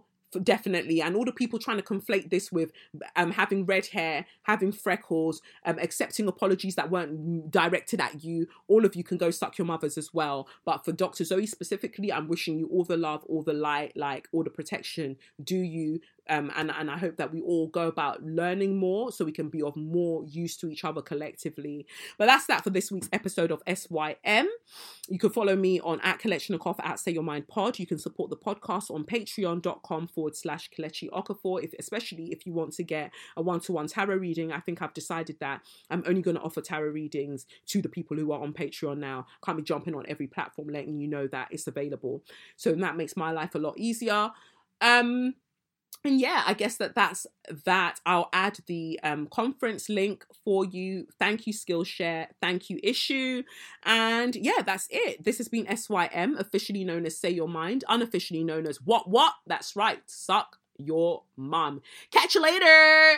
It's the Benz Brunani womanist. Baby boys, baby girls, you need to hear this. Sit down, receive this realness. Make sure your cup's ready for the tea. We are go sip it, yo. Hard time's calling for your long shorts.